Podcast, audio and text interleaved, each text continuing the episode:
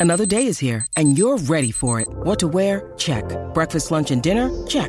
Planning for what's next and how to save for it? That's where Bank of America can help. For your financial to dos, Bank of America has experts ready to help get you closer to your goals.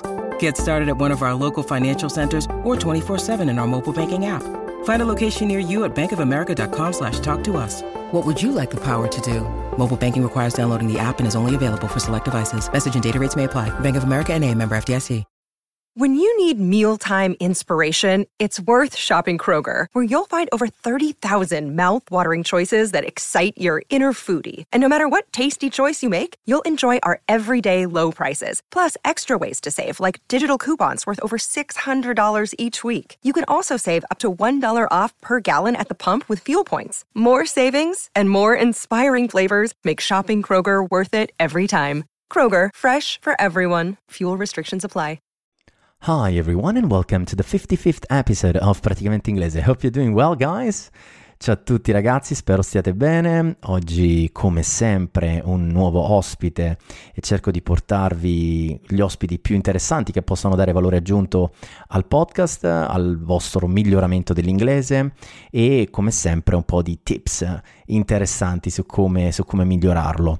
Come vi dicevo oggi avrò eh, un Director of Studies, ovvero un direttore didattico di una scuola d'inglese, più precisamente di ABC English School Taranto and also he's the director of ABC Linguistics in Dublin. Quindi è, mh, mm, scoprirete che lui è un perfetto bilingue, un po' irlandese, un po' italiano e ci darà un pochino di informazioni perché gli chiederò eh, sia una sua metodologia che è molto particolare mi ha molto colpito e quindi insomma gliene chiederò e poi volevo un pochino chiarire tutta la storia delle certificazioni, delle certificazioni d'inglese che in tanti eh, mi hanno chiesto di, di, toccare come argomento e chi meglio di lui insomma ci potrà dare tutte le informazioni. Eh, che altro? Volevo anche dirvi che eh, sto organizzando questa room che è diventata ormai fissa tutti i venerdì a ora di pranzo su Clubhouse, l'ho chiamata Lunch Break with Italians e ci facciamo una mezz'oretta dove spero quante più persone possibili possano alzare la manina e esprimersi in inglese. Ci facciamo una chiacchierata, ci conosciamo, ma è una scusa per esprimersi in inglese che poi eh, tutto il mio podcast ruota intorno a quello. Eh, rinizierò un pochino con eh, un po' il ritorno alle origini, con alcuni episodi su ehm, frasi, idiomi, modi di dire, cose pronti all'uso da utilizzare al lavoro e non solo, quindi stay tuned. Ehm, che altro? Mi trovate come sempre su LinkedIn se volete mandarmi un feedback eh, oppure propormi eh, ospiti interessanti da intervistare oppure qualche feedback di cui io sono sempre alla ricerca. Uh, I mean, that's it. I, I would say Chanche. Let's get started with today's episode. And welcome to Simon Itzo. Hi, Simon. Hi, Mattia. How are you? Everything there? It's so nice to know you. I've heard of your podcast uh, by so many people, and so it's nice to finally get to know you. It's a pleasure to have you here, Simon. I mean, thank you. Um, you of course, I will ask you to introduce yourself to, to my audience, but uh, I'm very, very happy to have you here as my podcast is all about improving English, mainly improving English at work. And I know you have so many tips and so many things to tell us. So I'm very, very happy about that. So my first question to you is uh, uh, introduce yourself to, to the audience. Okay, thank you. Yeah, I will be absolutely pleased to do that. Uh, even though it's not an easy task, because I mean, I just say that I'm a teacher, you know, generally speaking, when people ask me what I do for a living, I say I'm just a teacher because uh, that's what I feel, uh, let's say, uh, re- represents me the most, you know. But I'm actually an English teacher usually to foreign students of different nationalities. But I'm also a simultaneous interpreter. Basically, I have uh, taken advantage of the fact that I was brought up bilingual, given that I um, grew up with my feet, let's say, across uh, Italy and Ireland. And I've turned that uh, into my job. So I am a simultaneous interpreter, as I just said, and also a, a teacher. but I think you also have uh, a school, an, an English school, right? Correct, correct. That's right. I'm actually the director uh, of studies of a school, uh, which is based in Taranto. Uh, which is actually the city where I grew up in the first years of my life before I moved to Ireland. And then, actually, then the, the language consultancy company that provides uh, uh, interpretation translation services is based uh, in Dublin, where, mm-hmm. I spend also part of, uh, of the year. Oh, that's great! That's amazing. So you uh, you are now based in Taranto. Uh, today I am in Taranto, but I, I, can't really say that I'm based, you know, in uh, yeah. either place. Meaning that yeah, I'll spend more or less I don't know like seven months a year in uh, in Italy, and then the rest of the year in uh, in Ireland. But actually, before the pandemic. Uh, due to the nature of my job as an interpreter, I re- literally traveled all over the world because uh, when you're highly specialized uh, in a certain field, then uh, you actually get hired by companies that you would never even think of. Yeah. And so I traveled, uh, let's say, in Los Angeles, in Boston, uh, New York, Chicago, San Francisco, as well as in uh, Northern Europe, in the Middle East, in Dubai, in Doha. And wow. also in Hong Kong, you know, so it's nice when you get to travel actually and you get paid for that. It's a little stressful because, of course, it's uh, interpreting is a very stressful job. I mean, you're there, you know, you're translating what people are saying, and you're not in control of what they're saying. So, and you yep. need to be absolutely prompt in your translation, and uh, you cannot miss a beat. And but it's it's great because you get to travel the world, you get to learn so many new things. Because every time you're you're interpreting, you're saying and you're repeating what is being said. You know. And if you, I'm sure, like, I mean, you will agree if I said that we all, uh, let's say, um, rehearsed our lessons, you know, before oral tests at school by doing it out loud, you know, mm-hmm. voce alta. And because that's the way we tend to remember, uh, you know, most of what we say. And actually, I mean, that's the reason why I got to learn so many things through interpretation because I will, I, I will ask loud. you. I will definitely ask you a few things about that because it's so yeah. interesting and it's great to, to, know. You know, you're traveling all around the world. That's very, that's amazing. You know, it's an incredible opportunity. Uh, Absolutely, I feel definitely very fortunate. Yeah, different cultures, different countries, and and that's absolutely great. But when we had the chat before this interview, you told me that uh, you have a particular methodology that you apply in your English school, which is different from other schools. Can you tell me a little bit more about it? Sure. Uh, basically, I mean, when we talk about teaching in general, you know, we hear people mentioning uh, several approaches, you know, or techniques. But uh, usually we don't hear like a, a, solid scientific base let's say when uh, we talk to teachers. You know even starting uh, uh, with the early stages, you know, of learning when we go, I don't know, like to a daycare, to bring, you know, our child to a kindergarten, you know, you will have like a Montessori school, which is like an approach, but it's not like a scientific method. Scuola montessoriana, giusto? Corretto, yeah. scuola okay. montessoriana, scuola dell'infanzia con approccio montessoriano, molto spesso mm-hmm. in italiano sentiamo questo, yeah. So when we go to a Montessori school, or to a crash è un altro termine che utilizziamo tratto dal francese in inglese, oppure kindergarten invece tratto dal tedesco, quindi sono tutte importazioni nell'inglese che fanno riferimento diciamo alla scuola dell'infanzia, ok? Uh, sentiamo approccio montessoriano, ok? Like a Montessori approach. Mm-hmm. But it's just an approach. It's like a strategy or a technique. It's not science. Whereas, like in our school, we try to rely on uh, a solid uh, scientific base that we take from applied behavior analysis, analisi comportamentale applicata, mm-hmm. which actually should be called learning science, scienza dell'apprendimento, because a behavior is considered every action that uh, a person uh, engages in, uh, which is learned through the um, interaction of that person, of that individual with the environment, so with the people around them. And so, for this reason, I mean, actually, given that it's a science, it is commonly used for rehabilitation purposes uh, for children uh, with uh, autism spectrum disorder.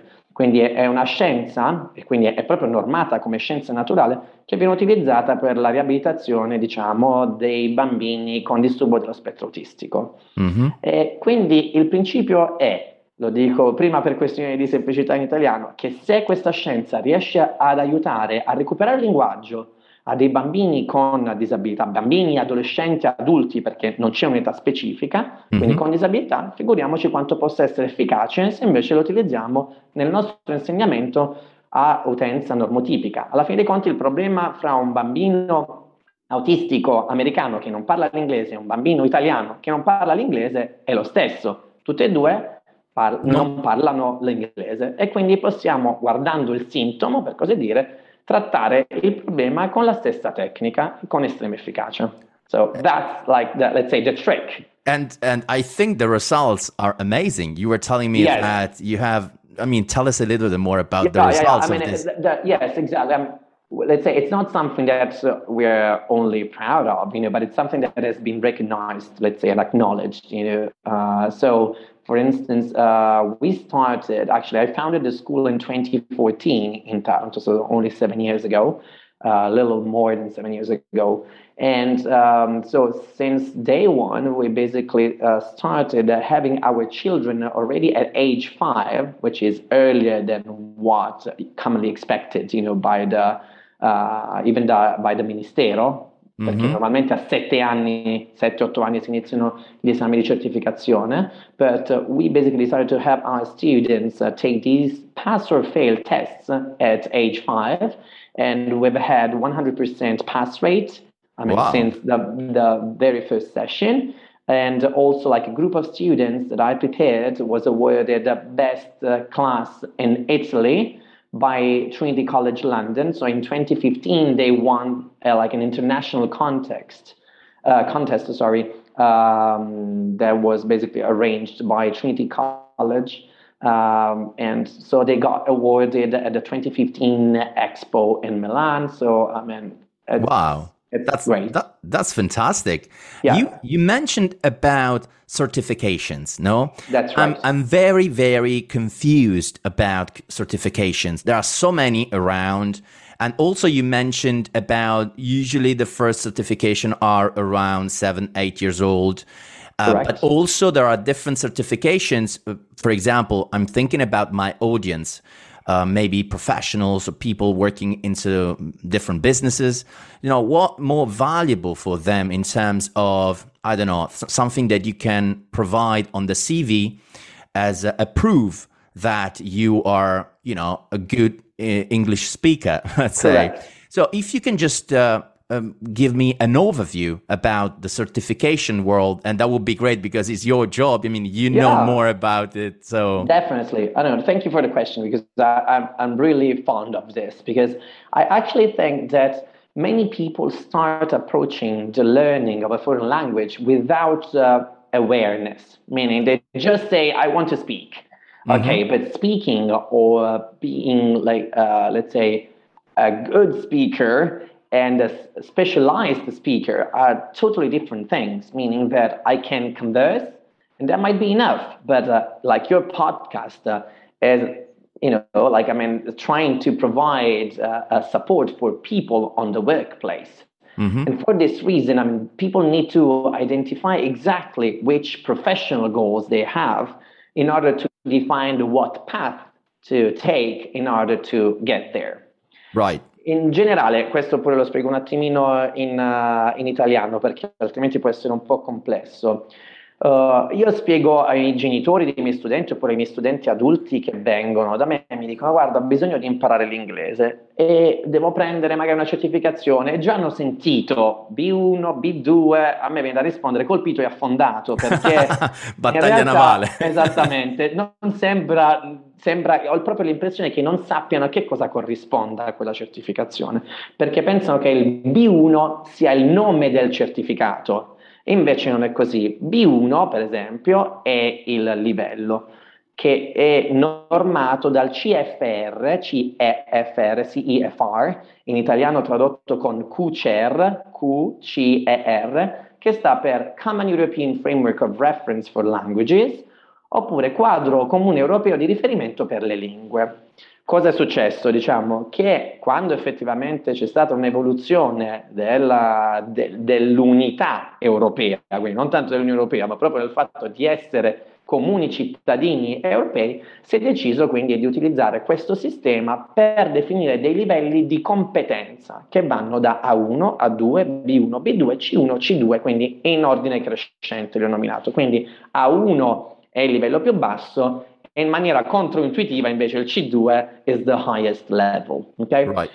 In realtà quando parliamo di CFR o questi livelli è come se noi misurassimo il peso della lingua, della competenza, quindi proprio come se volessimo misurare quanto siamo, per così dire, ciccioni in inglese, perché qui il peso maggiore è, meglio è in questo caso.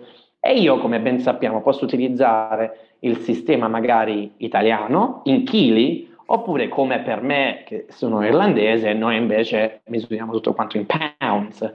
Ma in realtà se io prendo, ti metto sulla bilancia, Mattia, il tuo peso, la tua entità di peso rimane sempre la stessa. Si tratta semplicemente di una conversione. Quindi Chiaro. Secondo il sistema italiano in chili, secondo il sistema irlandese invece britannico sarà pounds, le libbre, ok? Quindi tu giustamente Quindi, dici, cosa ci devi fare con questo certificato? Ci devi lavorare in Italia, devi andare all'estero, devi studiare e in so. funzione di quello c'è un certificato esatto. apposta per te, no? Specifico perché ogni eh, Stato in realtà ha una preferenza eh, per, determinati, eh, per determinati certificati, ma più quello che intendevo è anche il fatto che quando si parla, ho sentito Trinity, Cambridge, IELTS e così via, in realtà sono, uh, come dire, sistemi di misurazione, chili, Trinity, Libre, Cambridge e così via, uh, ma ciò che interessa è sempre che su quel certificato ci sia il livello. Quindi adesso a breve, per esempio, c'è un nuovo concorso dell'INPS, con la mia scuola siamo uh, sede di esame, per esempio, per la certificazione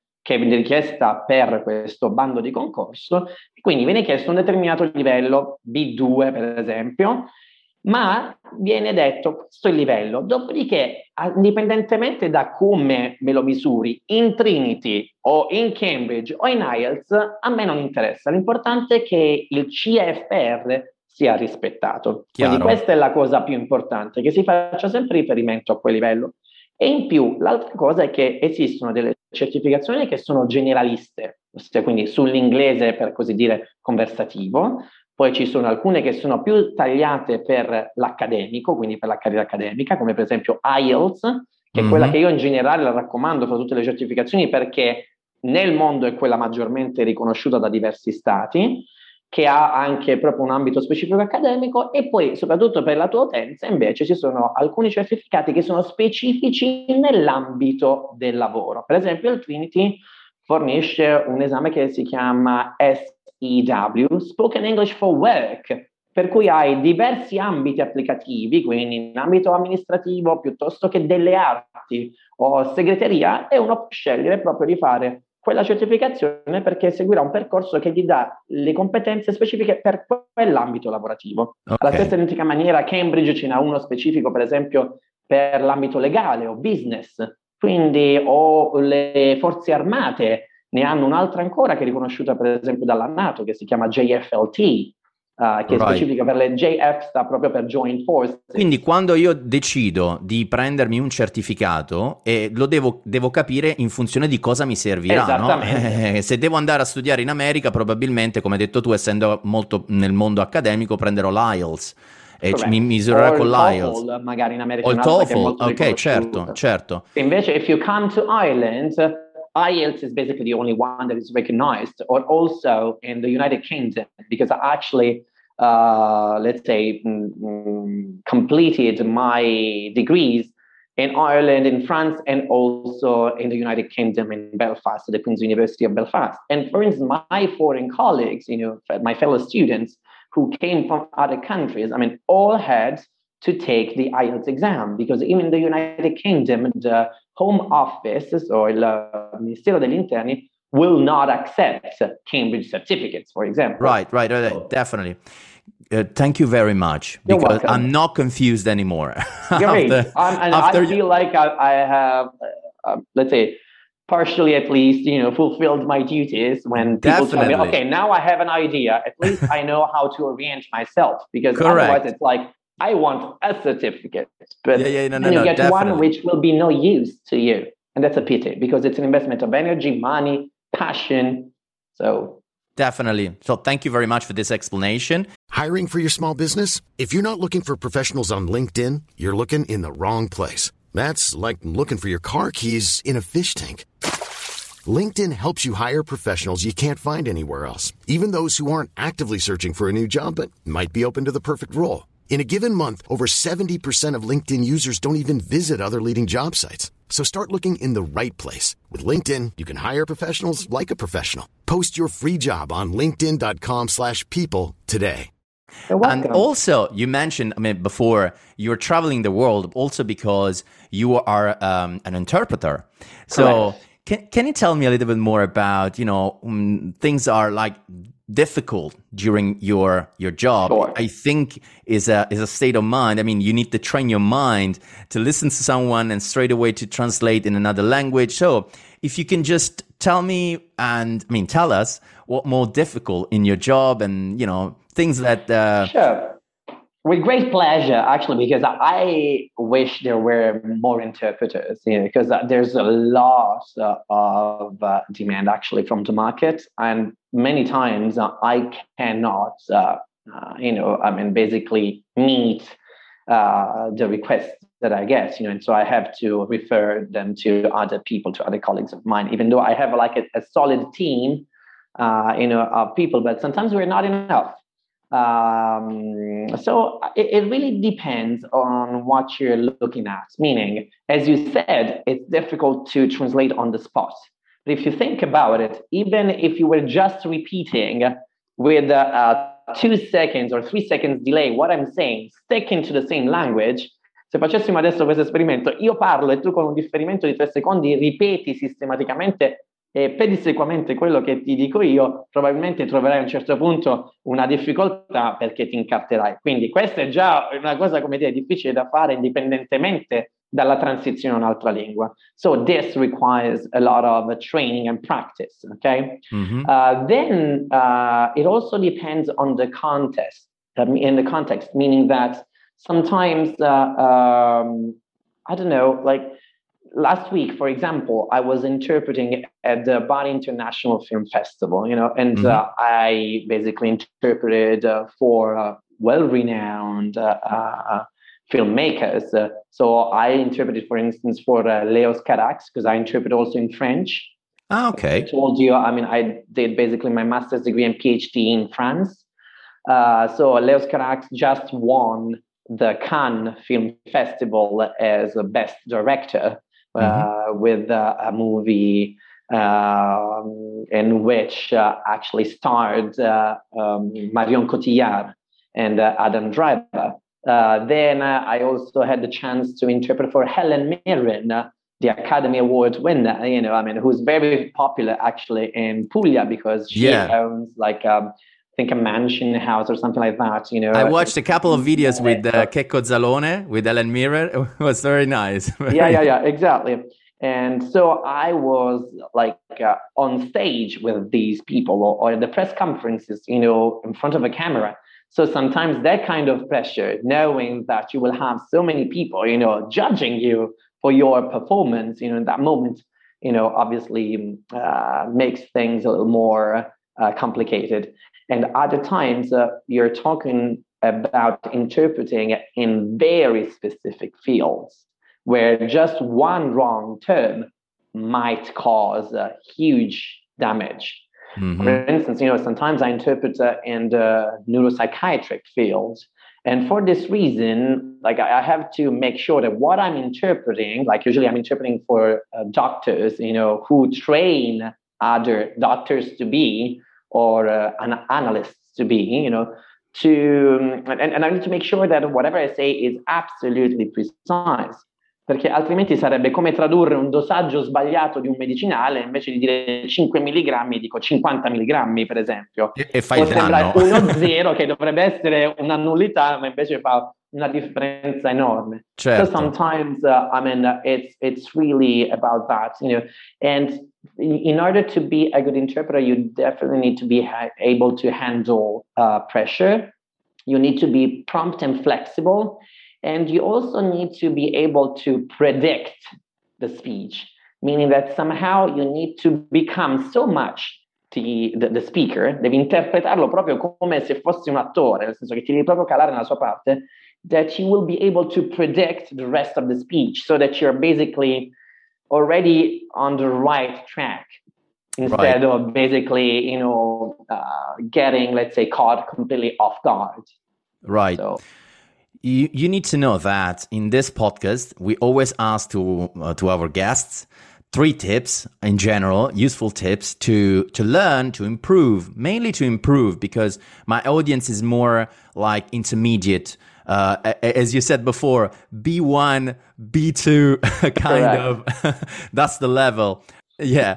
So, mm, I mean, from your perspective, what are the things that are really useful? What, what, do you think? Because we always hear about you know different kind of stuff imitating or uh, you know as you said before uh, speak uh, and express yourself loud um, in the car when, when you're alone or maybe you know subtitles videos. And there's a lot of uh, I, I, can see here that the the main word that i hear uh, mm-hmm. is um, practice, practice, practice, and be For consistent sure. and be consistent. So every day, even it's just 10, 15 minutes, just go and, you know, like, uh, like a, a, Swiss clock, you yeah. need to have those 10, 15 minutes. What your, uh, you know, idea behind it?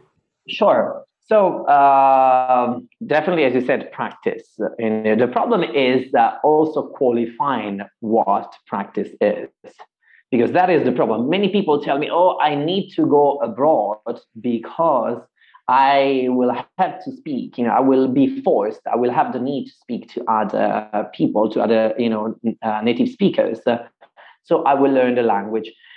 I don't totally agree with that, meaning that uh, Noi abbiamo anche in Italia tantissime altre nazionalità che vengono uh, a lavorare, per esempio, no? si trovano sì. magari un'attività commerciale in cui lavorano e si fanno capire ma quanto è pulito il loro linguaggio. E questo è il discorso. Perché non è pulito, per esempio, magari il, non so, io mi ricordo anche di una collega inglese che è venuta in Italia a lavorare e lavorava in uh, un negozio di scarpe e si, si, faceva comprendere perfettamente, ma il suo italiano in realtà non, era, non è mai arrivato ad essere perfetto. Oppure ho anche in passato interpretato per una squadra di pallacanestro con giocatrici americane che militava nella, nella Serie A che nonostante eh, insomma, sia stata in Italia per tanti anni, non è mai riuscita ad arrivare ad un italiano uh, ottimo. Per quale motivo questo? Perché è vero che lì in quel posto sicuramente sarai esposto al linguaggio pulito degli italiani, o al contrario, quando noi italiani andiamo fuori siamo esposti al linguaggio pulito magari degli irlandesi a Dublino.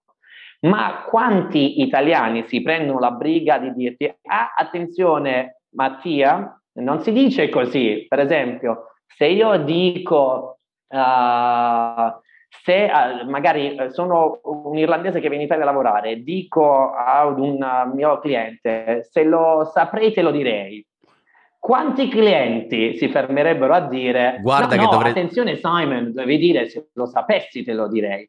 Capiscono esattamente quello che noi abbiamo detto e praticamente vanno avanti con la conversazione senza correggerci, co- creando così quello, magari un argomento che avete già trattato, quello che viene chiamato fossilized mistake, quindi un errore fossilizzato, ossia siccome la conversazione va avanti e io ho commesso un errore e non ho ricevuto la correzione, sono convinto di conseguenza che quello che ho detto vada bene o che comunque sia mi porti a casa il risultato. Di conseguenza non vengo corretto, vado avanti e ripeterò sarò più incline a ripetere quell'errore convincendomi che sia corretto. E pertanto, d'ora in poi, il mio secondo periodo ipotetico sarà sempre se lo saprete lo direi, se avrei fame mangerei e così via. Quindi questo è un fossilized mistake, ok?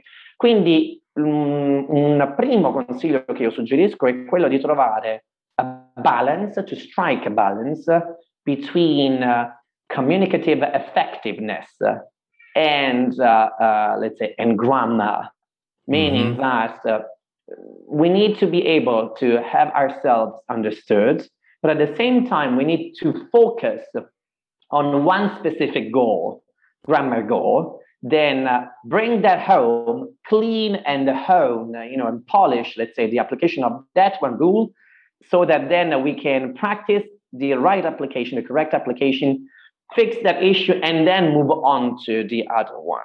Ok? okay. Non so se mi sono spiegato. No, assolutamente, assolutamente. L'efficacia comunicativa, ottimo, assolutamente quello che noi vogliamo, perché non tutti dobbiamo diventare degli Shakespeare o dei Kafka, voglio dire, nella nostra vita, però contemporaneamente la pulizia grammaticale è importante. Ma invece di mettere tanto, eh, tanta, come si dice, carne a cuocere, ne prendiamo solamente uno di obiettivo e pratichiamo creando frasi a ripetizione che siano però anche uh, correlate al nostro, uh, al nostro vissuto, in modo che abbiano un senso e siano più spendibili in futuro. Guarda, il goal del mio podcast, io non sono un insegnante in inglese, lo dico spesso, sono una persona che ha vissuto tanti anni a Londra, è tornato in Italia, ha visto che insomma noi italiani siamo un po' restii all'inglese e poi ci facciamo tanti problemi perché vogliamo, facciamo, compriamo corsi, andiamo a fare 2 milioni di e poi non troviamo il risultato. Allora io ho detto facciamo il contrario, siccome già tutti avete letto il libro di grammatica, siccome avete tutti studiato eccetera, facciamo il contrario, andiamo eh, nella ciccia, no? Perfetto Perfetto. E, e, quindi ascoltiamo persone italiane che parlano inglese, che è più semplice di ascoltare persone direttamente inglesi che parlano inglese Chiaro. o americani, e allo stesso tempo cerchiamo di utilizzare dei, dei, dei termini o delle cose che possono essere us- riutilizzate direttamente, no? ready to use, certo. domani mattina, no? E quindi un pochino questo, però come dici... Assolutamente d'accordo. E ti dico un'altra cosa, se posso, perché ho paura di dimenticarmi questo punto, perché è proprio azzeccato a quello che hai appena detto. In realtà un'altra cosa, allora io eh, dato il percorso di crescita, essendomi trasferito insomma da giovane in Irlanda, avendo fatto le scuole in Irlanda e così via, sono considerato madrelingua, mm-hmm. uh, proprio, sono irlandese, quindi, uh, però io effettivamente mi sento perfettamente bilingue fra la, l'inglese e l'italiano. E molto spesso sento l'utenza, gli studenti che dicono: Ah, devo parlare per forza con madrelingua, voglio l'insegnante madrelingua. Invece, quello che il tuo podcast fa è assolutamente allineato a quello che è il mio principio di insegnamento, ossia, se io sono italiano con un ottimo inglese, probabilmente posso essere più efficace come insegnante perché so già la tua lingua madre quali trappole ti può porre. Chiaro. Per esempio, Collegandomi quindi a quello che tu dicevi e al concetto della, della pulizia grammaticale di cui parlavo prima, una regola alla volta, è tipico che tutti quanti gli italiani cadranno nella trappola del passato prossimo, del tipo l'anno scorso sono andato a Dublino e tutti quanti diranno last year I have gone to Dublin perché è il calco, diciamo, più similare della struttura grammaticale, verbo avere e il participio passato, ok? Ma in realtà sappiamo bene che dovremmo dire I was in Dublin, uh, quindi con il passato, uh, con il past simple.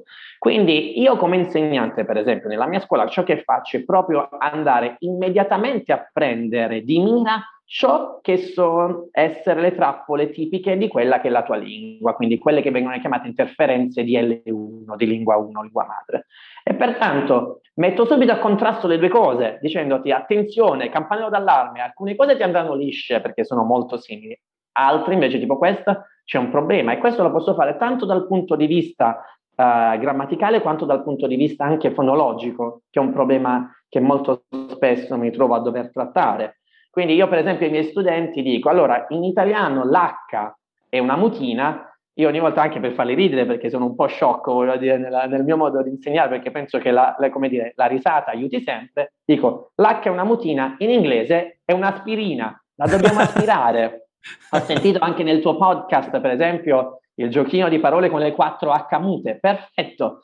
E in più dico l'H è un'aspirina, la dobbiamo aspirare ogni volta che sento qualcuno che uh, dice una parola con la H, voglio sentire come se avesse una patata bollente in bocca. Quindi è hello, non è hello, non è I e così via. E anche quindi questo si traduce in, in una uh, come dicevo prima, una prevenzione di una caduta in una trappola, perché altrimenti poi mi troverò a trovare quelle parole che sembrano essere omofone, ma in realtà non lo sono perché fra it e heat è solamente l'aspirazione iniziale, fra it e hit è l'aspirazione iniziale che fa la differenza. E poi, come hai detto tu, una volta che tu questi problemi li risolvi alla base, all'inizio, è tutto in discesa, perché poi capisci sì. e da lì è, c'è tutto un miglioramento rispetto a per anni e anni aver parlato eh, una, in una certa maniera e ritrovarsi con, che, nessu, che, nessuno te lo dice, no? Ovviamente dice, capirei se un cliente mi dice, ma guardi, dovrebbe dire... Eh, no, eh, no, non capiterà mai esattamente. Giusto, la stessa identica maniera con la pronuncia,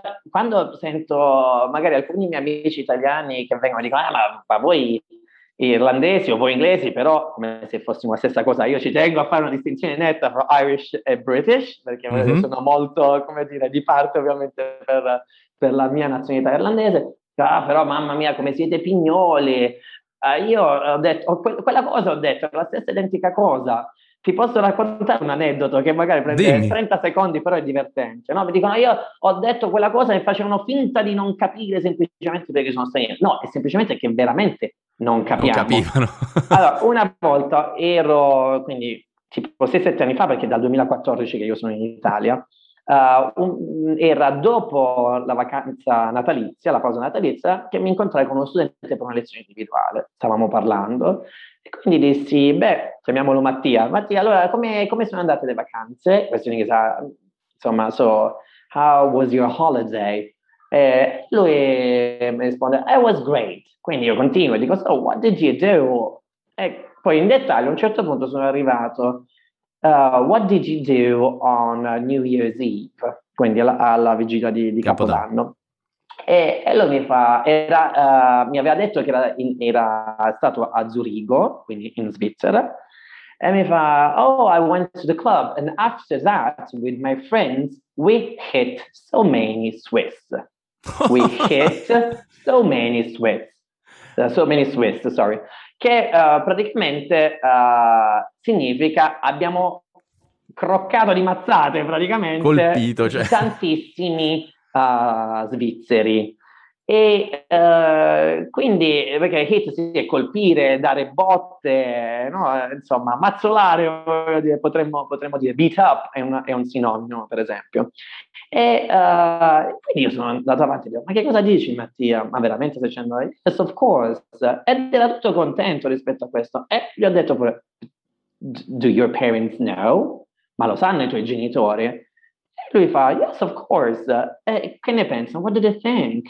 Eh, e lui mi fa, ah, hanno detto che tanto una volta all'anno non è un problema. Insomma, sei pazzo. Voglio dire, ho detto, vabbè, allora devo convocare i tuoi genitori, perché non è normale una cosa del genere. Lui mi fa, eh, madonna, professore, per una volta all'anno che mi sono riempito di dolci.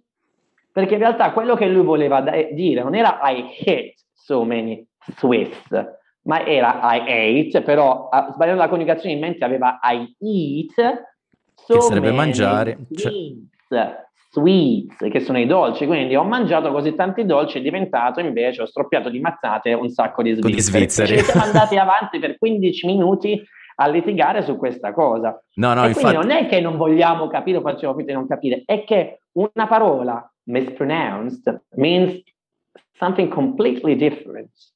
So that's the like an important point.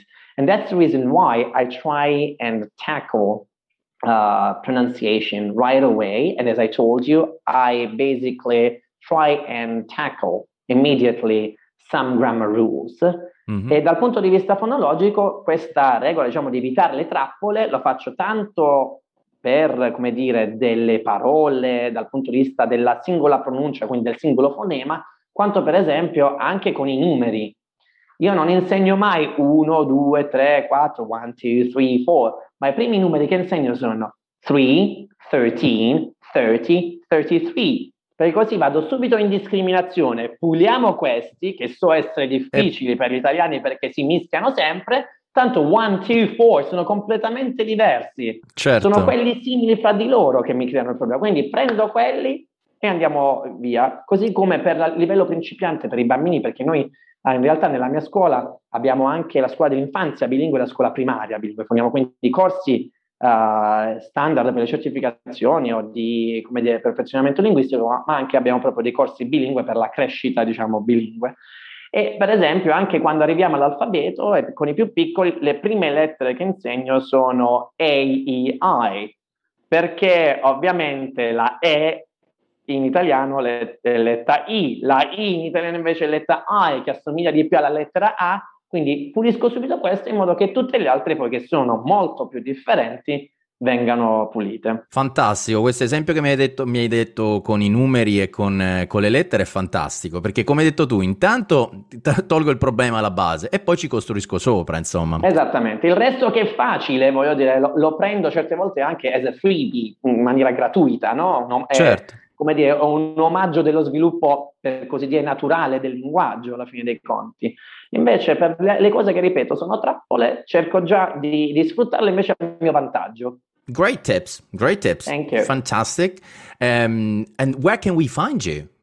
You can find me or my school uh, uh, both on Facebook and Instagram, ABC English School Taranto. Mm-hmm. Uh, per la scuola, mentre invece per l'interpretariato uh, abclinguistics.com. Il tratto comune è ABC, come potrai notare fra le due okay. attività. perché per me è assolutamente importante proprio creare delle basi, proprio l'ABC quando si dice anche in italiano, oppure in, in inglese non diciamo l'alfabeto, ma diciamo my ABCs, giusto? Quindi Corretto. le basi devono essere solide per poter eh, creare uno sviluppo ulteriore, tant'è che il payoff, il motto della mia scuola che troverete sotto, sotto il logo è Language that empowers, la lingua che ti dà potere, che ti dà la possibilità di svilupparti e di aprirti al mondo. Al mondo, ed è infatti la cosa che io dico sempre, perché l'importanza spesso non si capisce perché è sottovalutata dagli italiani, che sicuramente abbiamo un sistema scolastico che non ci permette mh, di capire e conoscere bene l'inglese eh, io vengo da situazioni in cui magari facevi gli esami di inglese con gli idiomi più pazzeschi del certo. mondo, ma eh, poi, poi nel, nella linguaggio rea... quotidiano ti mancavano. Hai capito? Quindi prendiamo le, le, cose in maniera un po', un po così. Sì, anche la metodologia effettivamente magari era e ancora in alcuni casi un po' vecchio stampo, nel senso che io dico sempre, noi nel nostro insegnamento, agli insegnanti che formo, perché tutti quelli che vengono nella nostra scuola, ormai siamo 20, Uh, devono passare un periodo di formazione di un anno con me per acquisire il, metodo dell'analisi comportamentale applicata. Però dico sempre, noi dobbiamo assolutamente riprodurre ciò che Madre Natura fa bene. Tutti quanti noi impariamo prima a parlare, poi impariamo a trascrivere e a leggere e, e apprendiamo che cosa è effettivamente la grammatica dopo nella nostra crescita. Alla stessa identica maniera, quando uno studente anche di 50 anni vede a me linguisticamente ha zero anni di età, quindi io devo seguire la stessa identica processione. Prima consolidiamo un sistema di parlato, quindi perciò iniziamo anche con le certificazioni linguistiche che vanno a mirare semplicemente la valutazione del parlato, poi trasferiamo, anche perché altrimenti pure la lettura diventa un problema, perché se il bambino a sei anni contemporaneamente inizia a leggere in italiano e io gli metto già le parole scritte in inglese davanti, sarà Gran, sarà Brovn, sarà Girlfriend, perché sta apprendendo un sistema di lettura italiano, quindi interferenza di L1, che prevede ogni suono un segno. E invece in inglese ovviamente non è così, quindi io prima consolido la parola e poi ti dico guarda che questa si scrive così. Perché tanto l'abilità che meglio si presta al successo nella nostra vita è il parlato, oh. non il... E anche, guarda, per esempio, eh, come interpreti eh, esiste anche la lingua dei segni che è oggetto de- del, dell'interpretazione, che è ormai definita anche, anche essa stessa una lingua. Anche chi è non udente prima inizia a parlare tramite i segni e poi inizia a scrivere proprio perché non esiste nessuna comunità al mondo, proprio non c'è ricerca scientifica che possa provare al contrario, che prima inizi a leggere, a scrivere e poi inizi a parlare. Quindi per quale motivo se apprendiamo una lingua straniera dobbiamo utilizzare un ordine che invece è diverso da quello che tutti quanti noi in maniera, voglio dire, naturale, secondo l'evoluzione, voglio dire, di Darwin abbiamo imparato a fare per prima? Perché dobbiamo fare invece l'involuzione della lingua? Fantastico, fantastico. Thank you, thank you very much, Simon. It was so you. useful. Your your you know your interview. You gave us so many tips and things to think about. yeah, uh, in, food for thought. Yeah, food for thoughts. Um, and also, I would like to remind to my audience that, of course, Praticamente Inglese is almost everywhere as well. I would like just to, you know, mention as usual that um, uh, I'll try to do my best to be online um, once a week, once every two weeks maximum. That's the that's my goal. Um, also, I would like to wish you a great week ahead, and uh, I'll see you in the next episode. Bye, Simon. Bye. Thank you very much, Mattia. It was great. Thank bye. you. Bye. Thanks bye. you. Bye bye. E adesso un bel caffè finito. Perché rischiare di rimanere senza caffè quando puoi abbonarti a Caffè Borbone? Prezzi vantaggiosi, costi di spedizione inclusi, tante possibilità di personalizzazione e l'abbonamento lo sospendi quando vuoi. Decidi tu la frequenza, la qualità, scegli tra le cialde e capsule compatibili e crea il tuo mix di gusti e miscele. Mai più senza caffè con l'abbonamento Caffè Borbone. Tutte le info su caffèborbone.com.